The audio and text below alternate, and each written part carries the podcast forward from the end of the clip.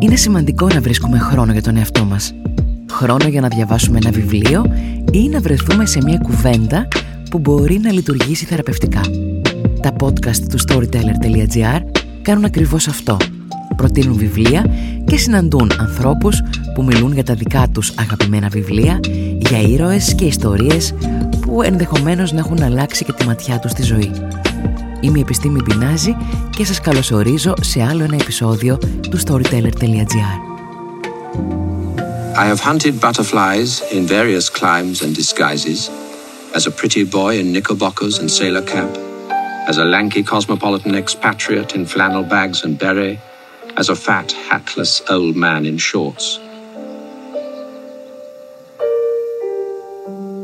I discovered in nature the non utilitarian delights that I sought in art. Both were a form of magic. Both were a game of intricate enchantment and deception. Βλαντιμίρ Βλαντιμίροβιτς Ναμπόκοφ, ο συγγραφέας της Λολίτας, του πιο ανατρεπτικού λογοτεχνικού μυθιστορήματος του 20ου αιώνα, γεννήθηκε στην Αγία Πετρούπολη στις 23 Απριλίου το 1899 από αριστοκράτες γονείς και φαίνεται πως είχε μια ευχάριστη παιδική ηλικία. Από μικρός παρακολουθούσε όπερα, έπαιζε τένις και σκάκι, ενώ με τον μικρότερο αδερφό του δέχονταν κατοίκον μαθήματα από Ρώσους παιδαγωγούς. Διδάχθηκε την αγγλική και γαλλική γλώσσα πολύ νωρίς, ενώ έκανε μαθήματα ζωγραφικής και σχεδίου με διάσημους καλλιτέχνες της εποχής. Λάτρευε τη συλλογή πεταλούδων. Πολλές από τις πεταλούδες του φιλοξενούνται σήμερα σε κάποια από τα μουσεία φυσικής ιστορίας του κόσμου, μεταξύ αυτών και του Μουσείου Φυσικής Ιστορίας της Νέας Υόρκης. Η αγάπη του για τις πεταλούδες μάλιστα τον έβαλε σε μπελάδες το 1918 όταν τον συνέλαβαν οι Μπολσεβίκοι στη Μαύρη Θάλασσα θεωρώντας ότι με την απόχη δεν κυνηγούσε πεταλούδες αλλά έκανε σήματα σε ένα από τα εχθρικά βρετανικά πλοία. Όταν ιτήθηκε ο Λευκός Στρατός από τους Μπολσεβίκους, η αριστοκρατική οικογένεια Ναμπόκοφ εγκαθίσταται στην Ευρώπη και συγκεκριμένα στο Βερολίνο έπειτα από μια μικρή στάση στο Λονδίνο. Εκεί ο πατέρας του άρχισε να εκδίδει την εφημερίδα των Ρώσων εμιγκρέδων Ρουλ. Το 1922 όμως δολοφονείται κατά λάθος. Η σφαίρα στόχευε στον αρχηγό του Συνταγματικού Δημοκρατικού Κόμματος της Ρωσίας Καντέτ, αλλά βρήκε τον πατέρα του Βλαντιμίρ. Μετά από αυτό, ο Ναμπόκοφ και όλη η οικογένειά του μετακομίζουν στην Πράγα. Ο ίδιος όμως ζούσε μεταξύ Γαλλίας και Γερμανίας. Έβγαζε χρήματα γράφοντας κείμενα για σκέτς σε ρωσικά καμπαρέ του Βερολίνου. Το 1924 έγραψε ένα θεατρικό έργο σε πέντε πράξεις με τίτλο «Ο θάνατος του κυρίου Μόρ», το οποίο εκδόθηκε μετά το θάνατό του.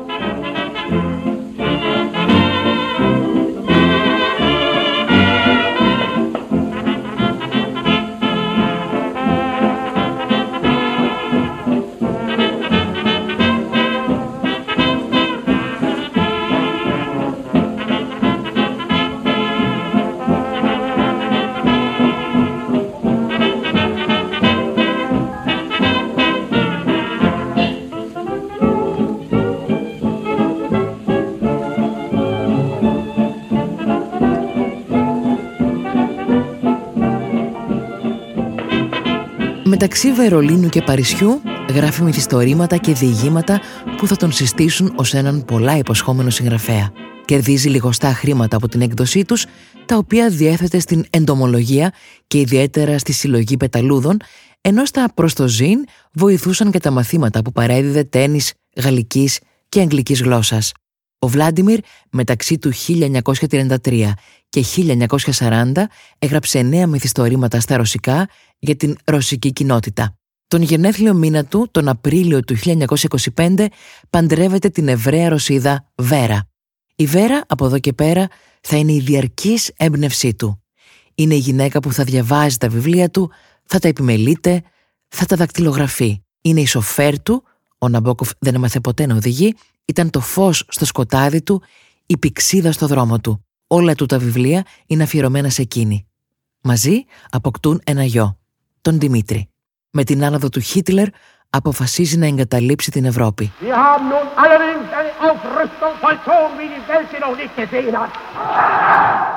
Με την Βέρα και τον μικρό Δημήτρη πλέουν προς την Αμερική. Εκεί γίνεται λέκτορας εντομολογίας και καθηγητής λογοτεχνίας. Στην Αμερική θα εμπνευστεί και θα γράψει «Τη Λολίτα». Ένα μυθιστόρημα με αμφιλεγόμενο περιεχόμενο για το οποίο δυσκολεύτηκε να βρει εκδότη και για το οποίο χτυπήθηκε ανελαίητα από τους κριτικούς και ας ήταν sold out από την πρώτη μέρα της έκδοσής του. Αλλά πιο ακριβώς ήταν το περιεχόμενο. Ο πρωταγωνιστής και αναξιόπιστος αφηγητής είναι ένας μεσήλικας καθηγητής λογοτεχνίας με το ψευδόνυμο Χάμπερτ Χάμπερτ. Ο Χάμπερτ Χάμπερτ παθαίνει ψύχωση με ένα 12χρονο κορίτσι, την Dolores Hayes, με την οποία εμπλέκεται σεξουαλικώς αφού του γίνεται πατριός της. Φανταστείτε τι θύαλα ξεσήκωσε εκείνη την εποχή ένα βιβλίο με θέμα την παιδεραστία. Έχω την υποψία ότι το ίδιο μπορεί να συνέβαινε και σήμερα. I understood it was a moment of grace for me to, uh, to be handed this manuscript and to have a chance to publish it. Ο εκδότης αναφέρει ότι το μόνο που ξέρει είναι ότι ένιωσε ευγνώμων όταν έλαβε το χειρόγραφο της Λολίτας, το οποίο είχαν απορρίψει ήδη τέσσερις ή πέντε Αμερικανοί εκδότες, οι οποίοι είχαν εκδώσει τα προηγούμενα βιβλία του Ναμπόκοφ. Η αντίδρασή τους κατά τον εκδότη ήταν ανόητη, αλλά με έναν τρόπο αντανακλούσαν και το κλίμα της εποχής. Εγώ είχα ήδη μεταφράσει Μπέκετ, Ζαν Ζενέ, αναφέρει. Ήμουν εξοικειωμένος με τέτοιου είδους κείμενα.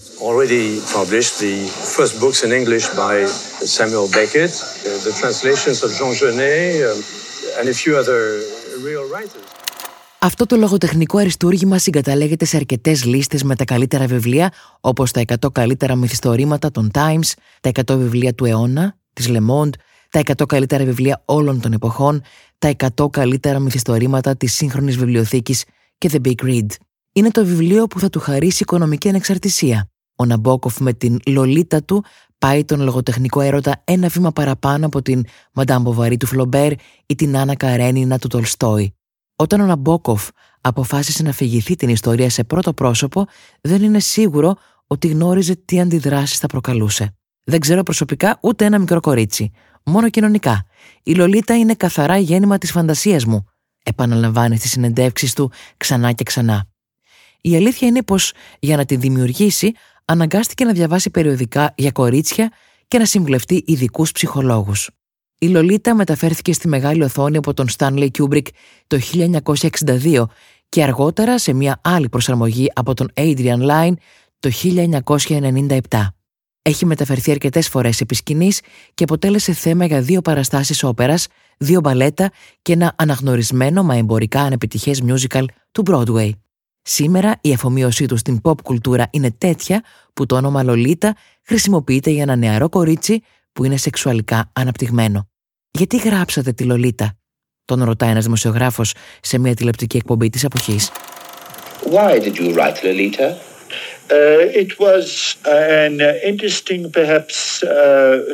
Γιατί έχω γράψει τη Λολίτα.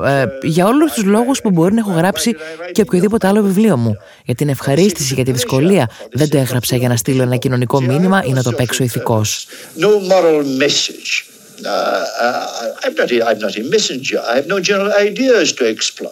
Μου αρέσει να φτιάχνω από μόνος μου γρίφους και πάλι μόνος να βρίσκω τη λύση τους. Η Λολίτα ήταν το δυσκολότερο βιβλίο της ζωής μου. Τόσο διαφορετικό από την συναισθηματική μου ζωή.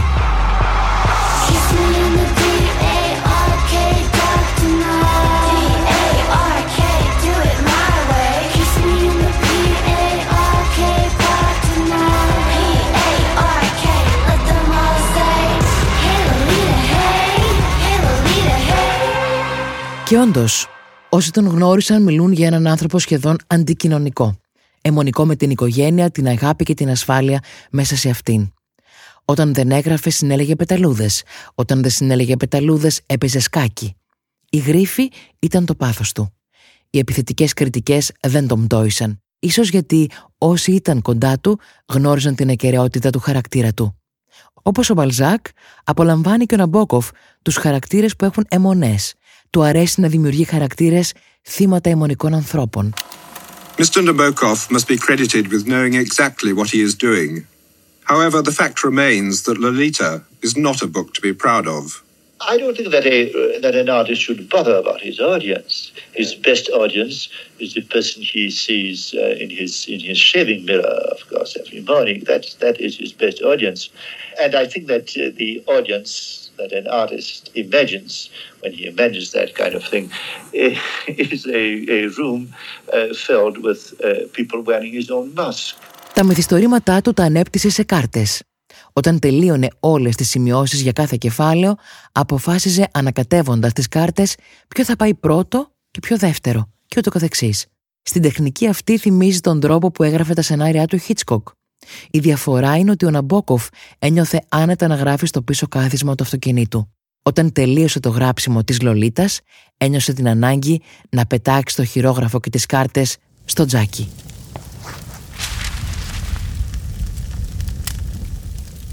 Τελευταία στιγμή τον συγκράτησε η Βέρα. Οι Ναμπόκοφ δεν έζησαν ποτέ σε ιδιόκτητο σπίτι, αφού ο συγγραφέας μετά την απώλεια του πατρικού του δεν θέλησε να ξανακάνει κανέναν τόπο δικό του. Έζησαν στο Μοντρέ Παλάς, ένα ξενοδοχείο στο Μοντρέ της Ελβετίας. Ο Ναμπόκοφ πέθανε στις 2 Ιουλίου του 1977 σε μια κλινική της Λοζάνης, όπου νοσηλευόταν λόγω βροχίτιδας δεν πρόλαβε να ολοκληρώσει το μυθιστόρημα που έγραφε The Original of Laura για το οποίο άφησε ρητή εντολή να καταστραφεί μετά το θάνατό του εντολή που ο γιος του Δημήτρη και η σύζυγός του Βέρα δεν υπάκουσαν δημοσιεύοντας το έργο το 1999. Ο Ναμπόκοφ είχε προβλήματα υπνίας για χρόνια. Η αϊπνία ήταν ένα θηρίο με το οποίο πάλευε αναποτελεσματικά. Μάλιστα λέγεται πως εξαιτίας του κάκης του ύπνου που έκανε ανέπτυξε προβλήματα στον προστάτη. Η γραφή του επηρέασε πολλούς κατοπινούς συγγραφείς. Ο Τόμας Πίντσον, πρώτος και καλύτερος, παρακολουθούσε τις διαλέξεις του Ναμπόκοφ στο πανεπιστήμιο και αργότερα φάνηκε να υιοθετεί το στυλ του δασκάλου του στα δικά του κείμενα. Ο Ντον Ντελίλο, ο Τζον Μπάνβιλ, ο Έντμοντ White φάνηκαν να υιοθετούν κάτι από το στυλ του, ενώ ο Τζέφρι Ευγενίδης, ερωτώμενος ποιος είναι ο αγαπημένος του συγγραφέας, απάντησε χωρίς δεύτερη σκέψη ο Βλάντιμιρ Ναμπόκοφ. Πώς κατάφερε ο Ναμπόκοφ να κατακτήσει αυτή τη θέση στην παγκόσμια λογοτεχνία; Θα απαντήσω με κάτι που έγραψε ο ίδιος. Υπάρχει μονάχα ένα σχολείο λογοτεχνίας. Αυτό του ταλέντου. I should do the first lines in English. First, Lolita, light of my life, fire of my loins, my sin, my soul. Lolita, the tip of the tongue taking a trip of three steps down the palate to tap it three on the teeth. Lolita. Ήταν ένα επεισόδιο από τη σειρά βιογραφίες του storyteller.gr. Αν σας άρεσε το επεισόδιο, μπορείτε να κάνετε share στα κοινωνικά σας δίκτυα ή εγγραφή στο Spotify, στα Apple Podcast ή στο Google Play. Αν θέλετε να επικοινωνήσετε μαζί μας, μπορείτε να στείλετε email στο contact storyteller.gr.